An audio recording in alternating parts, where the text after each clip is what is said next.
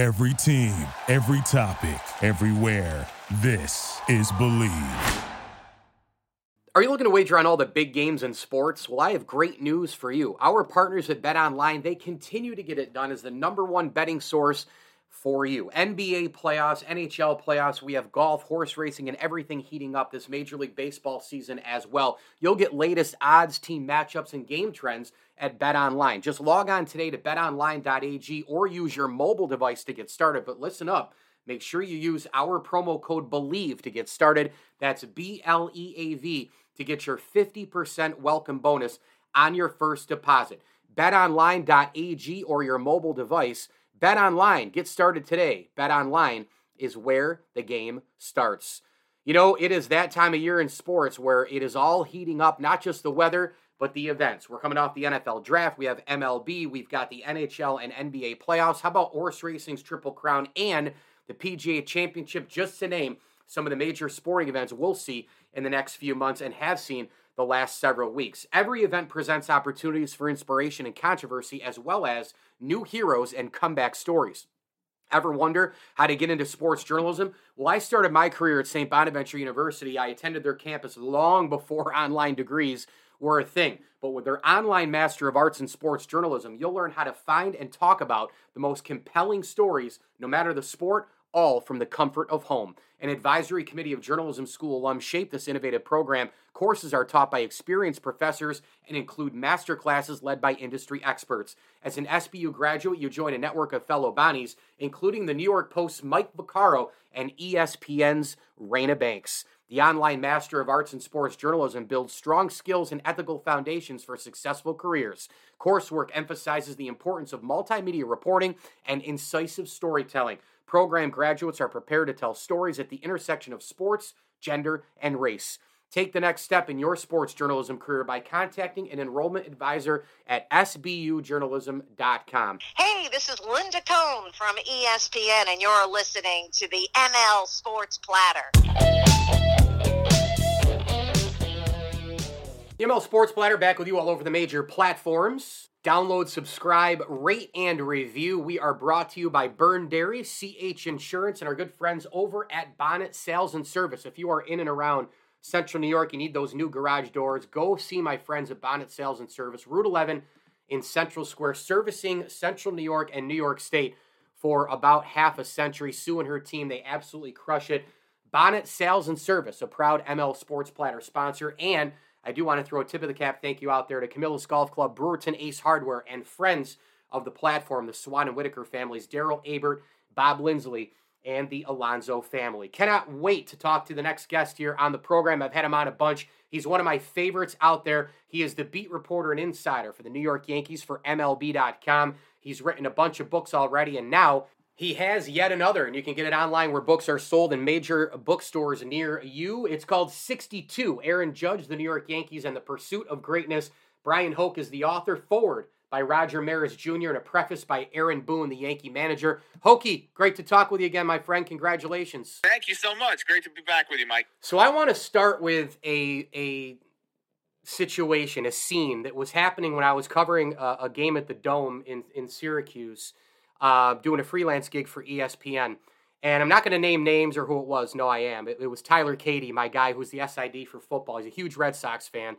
And Aaron Judge, they kept going in with these, you know, interruptions with Aaron Judge, you know, the next homer. Can he hit, I think it was 61 or 60, I guess 60 or 61 at the time. And he goes, oh, let's get all excited for, you know, Aaron Judge to hit a home run and break a record that doesn't matter. And, uh, you know, there's all these guys still ahead of him, you know, Bonds, et cetera, et cetera. To which I would counter that and say, look, I don't care what team you root for. This is still a significant record because it's a league record. Whether you're for or against the steroid era, isn't that still a big deal? The AL record all time of 100 and what, 40 years of baseball, the league record is still significant, correct? Absolutely, and I, I think that uh, not only is it a league record, it's the Yankees franchise record, yes. and it's been held by Babe Ruth, by Roger Maris, by Aaron Judge, three guys who all played the same position for the same franchise at varying times. And uh, yeah, of course. Look, I, I don't want to gloss past what Mark McGwire and Sammy Sosa and Barry Bonds did and that whole era of baseball. Like it happened.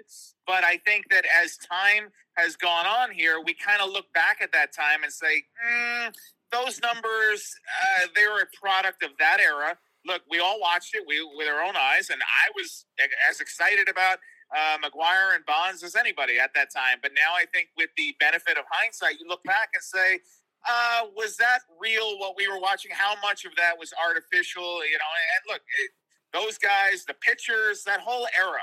Um, it was, uh, you know, to, to borrow a phrase from Alex Rodriguez, it was a loosey goosey era of baseball. And I think you kind of set that aside and you say, is that really the same as what Roger Maris did in 1961? And my answer would be no. And I think that what Aaron Judge did last year, chasing that record in New York City with the spotlight on him, without a Mickey Mantle behind him to push him the way that Roger did in 1961, uh, I, I, think it definitely deserves a second look. Definitely deserves digging in there, and it was special what we were watching. And um, you know, I think that uh, definitely in the annals of baseball history, like those, those uh, home run chases of the the 90s and the early 2000s yeah, they were fun, but um, I, I, I just look at what Aaron did last year differently than what we saw in 1998, 2001, and and those uh, those eras of baseball.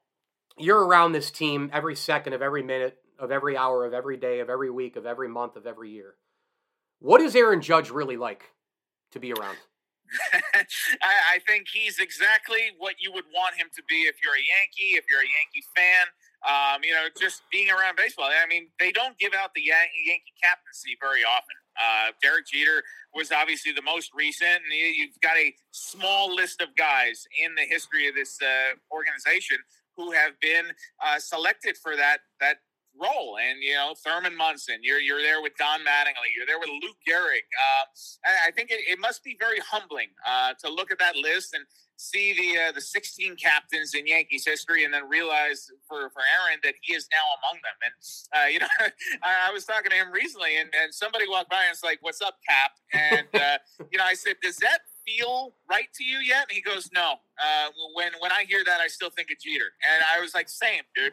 so uh, I, I think it's going to take some time, and and obviously to really earn his place among that list, I think he needs to win a championship. You know, sure. uh, Don Mattingly is the outlier in that group of, of, Yankee captains who have not won a World Series, and so I think that. Uh, obviously, that's the goal for for Aaron at this point.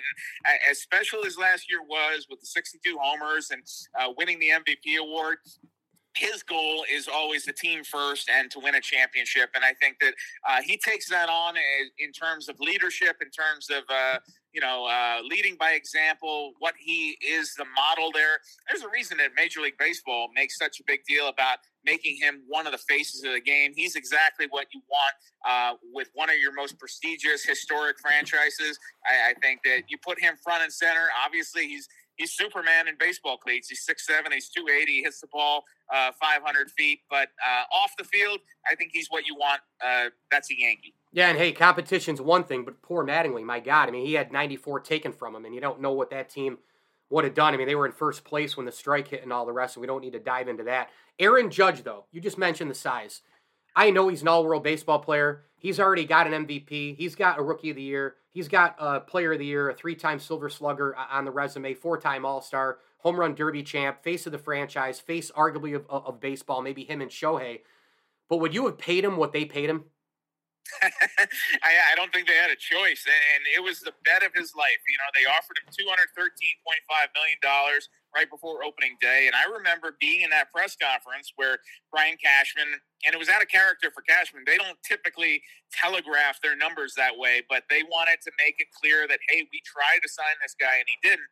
And I remember writing that down in my uh, my notebook that day, and I said two hundred thirteen point five, and I did the math, and I said dang, that's a really good offer. Uh, you know, I think I might have taken that given Judge's injury history, the right. fact that, um, you know, uh, he had not had a full, complete season in, in, quite some time since that 2017. And some of that was not his fault. There's not much you can do about a fastball up and in that breaks your wrist. But others, uh, know, oblique injury here, uh, some other kind of you know soft tissue stuff that uh, that those were avoidable and i think that uh, you know you take that all into consideration, and that was a significant risk on the Yankees' part to offer that much money, and even more risk on Judge's part to kind of turn that down and say, no, uh, I look at myself more in the realm of a Mike Trout, and I'd like to be compensated that way. And if I go out and have the kind of year that I think I'm capable of, they're going to have to pay me that. And darn if he didn't go out and do it. And he just had a year for the ages, and obviously the 62 homers. But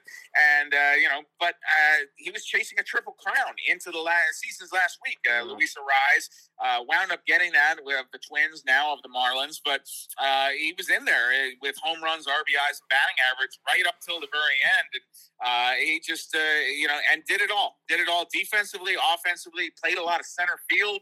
really showed his value, and so you know what was was the alternative there? The Yankees could have, I suppose they could have let him walk, but they really couldn't have uh, because he was the best player in the in the league, best player in the game, and uh, to see him in a San Francisco Giants uniform or San Diego Padres or whatever it would have wound up being, I think that would have been a devastating blow to this Yankee franchise, to their fan base. They had to keep their guy. They had to build around him, and uh, you know, I, I, think that you know, for the now the next nine years, he knows where he's going to be, who he's going to be playing for, and and what the goal is, and that's to bring championship number twenty eight back to the Bronx. Well, I, I, think the alternative would have been six years ago when he's under team control. If you knew how good the player was, you give him an Acuna type deal and you steal him. You know, if you if you're yeah. if you're sure enough of a GM, which I'm not even going to go down that road right now. Uh, Bryan Hoch is our guest right now. He is the author of a brand new book, 62, the forward by Roger Maris Jr., prefaced by uh, Aaron Boone, of course, and uh, it's Aaron Judge, the Yankees, and the pursuit of greatness out on major bookstores, in major bookstores, and online where books are sold. Bryan, um, what do you hope when people are done with this book? What do you hope they say about Judge, and what do you hope they say about the book? Well, I hope they they enjoy the uh, the trip down memory lane here and kind of digging in because it's not just a book about Judge. It's a what I tried to do is weave this uh, story, and it's kind of a mini biography of Judge, but it really uh, is Yankees history and baseball history. Babe Ruth and Roger Maris and Mickey Mantle—they're all major characters in this book too. So I think that fans of all generations and and what I've gotten in the the early kind of reviews, some of the few people who have, have been able to read it so far, uh, they've come away and said, uh, I didn't know this or that about Judge, but what I, what I really didn't know was that Maris was going through this and that. And oh. so, uh, yeah, I feel like if you've seen the 61 movie with Billy Crystal, yep. that's kind of the flavor of this book. I really wanted to, to kind of bring that into it because if you look at what uh, Judge, what, what Maris went through in 61, he had Mantle pushing him the whole way. Judge had to kind of do it on his own, and uh, for a lot of the season, he strapped the team on his back and was kind of single-handedly dragging them to the postseason. They had a fantastic first half. The second half was not so good, and really, the reason that they were able to hang on, win the division, and go into the postseason was because of the big guy with number 99 on his back. So, in telling that story, uh, doing it saying, "Hey, look, this one guy is so great, and look what he was able to do." That's that's interesting. But uh, what I wanted to do was make Maris a kind of co-conspirator, make him a kind of co-star in this book, and so a lot of it goes back and forth from 2022 to 1961, which is amazing. It's 61 years, and how perfect is that? Yeah. 61 years, the the 61 record, and there were so many kind of ways to weave this into Yankee history, to baseball history, and uh, so many connections between these two guys, as I mentioned, and Babe Ruth before him, who all played the same position for the same team. Uh, you know, decades apart, different ballparks, but uh, you know, different generations. Obviously, uh, Maris did it at a time when newspapers were huge, and uh, Judge doing it in a time where, the, where we've got the internet and social media. There were a lot of uh, differences and parallels, and kind of that contrast. I feel like really helped kind of flesh out the story and and paint a complete picture of why Judge in 2022 and 62 home runs, why it was important and why it was special. Oh, social media! What we'd all do to be able to delete that, huh? Bryan, in in in closing, I just wanted to get a maybe a comment or two here on this year's team as we record this. It's it's a crazy time. They're always injured. I don't think they're that good, yet they're double digits over 500. The AL East is a whopper. I mean, every team in there, the Rays are on fire. The Orioles are freaking good. I, we saw that coming. Red Sox are actually formidable. The Blue Jays are always going to hang. I think Judge has been great. Rizzo's been great. Torres has been solid. I don't care what Volpe's hitting. I love the kid. I think he's the man for the future. Uh, you're waiting for a slew of others to get going. The bullpen's been overall, I think, pretty good. Cole's been an ace. Where are you at here? How do you feel? Give me the hot meter, the cold meter. Uh, I don't know, ceiling floor as we have, I don't know, another 7 million games to play the rest of this year. Yeah, there's a lot of schedule left here, and uh, people were wanting to wrap it up and give it to the Tampa Bay Rays after their hot start. But I think that when you look at this division, uh, the American League East is a beast. It really is, and I think you got a glimpse of that when the Yanks just went out to the West Coast. They went out to Seattle, and Seattle's a team. The, the Mariners are a team that I had thought from afar was a pretty formidable team. They looked pretty good last year. And then the Yankees just went in there and they pasted them. Uh, they scored 10 runs in back to back games. And I said, this team's not as good as I thought it was. And, uh, you know, I was talking to Dave Sims, who's one of the broadcasters for the, the Mariners. and he said, yeah. you know, it's funny. This team, this team had been playing very well. Um, you know, I'm surprised. And I said, well, look, welcome to the American League East. And this is what you get when you're looking at uh, Boston, when you're looking at uh, Baltimore, even Tampa Bay, uh, every game, Toronto, every game is kind of a, a, drag out, you know, bare knuckle fight in this division. And so, uh, look, the Yankees are a postseason team. I think they're, they're going to be in the mix, whether they win the division or not. I don't, I can't guarantee you that, but um, I, I, think that they're going to be in the mix. And when you look at October, you're going to be seeing uh, meaningful games at Yankee Stadium. And you got to be in it to win it. So I think uh, the lights will be on in October in the Bronx, and we'll see where they can go. But they can only go as far as Judge takes them. I think we've seen that um, times where he's been on the IL. They're a different team without him. So he really is the MVP for a reason. 62, Aaron Judge, the New York Yankees in the pursuit of greatness. Bryan Hoch is the author. Of The forward by Roger Maris Jr. and the preface by Aaron Boone. You can follow Bryan Hoch on Twitter at Bryan Hoch. That's at Bryan, B R Y A N H O C H. He is the Yankees beat man and insider for MLB.com. Go get this uh, book right now on uh, major uh, uh, online bookstores and, of course, bookstores nearby. Uh, Bryan, I, I, cannot tell you how uh, much I've respected you through the years. I've loved our chats and the brilliant storytelling, the incredible writing. I would expect nothing else from you. You've had an unbelievable career, and I can't wait to see what's next. Keep grinding, and thanks so much for coming on. You got it, Mike. The kind words. I really appreciate it. Thank you so much.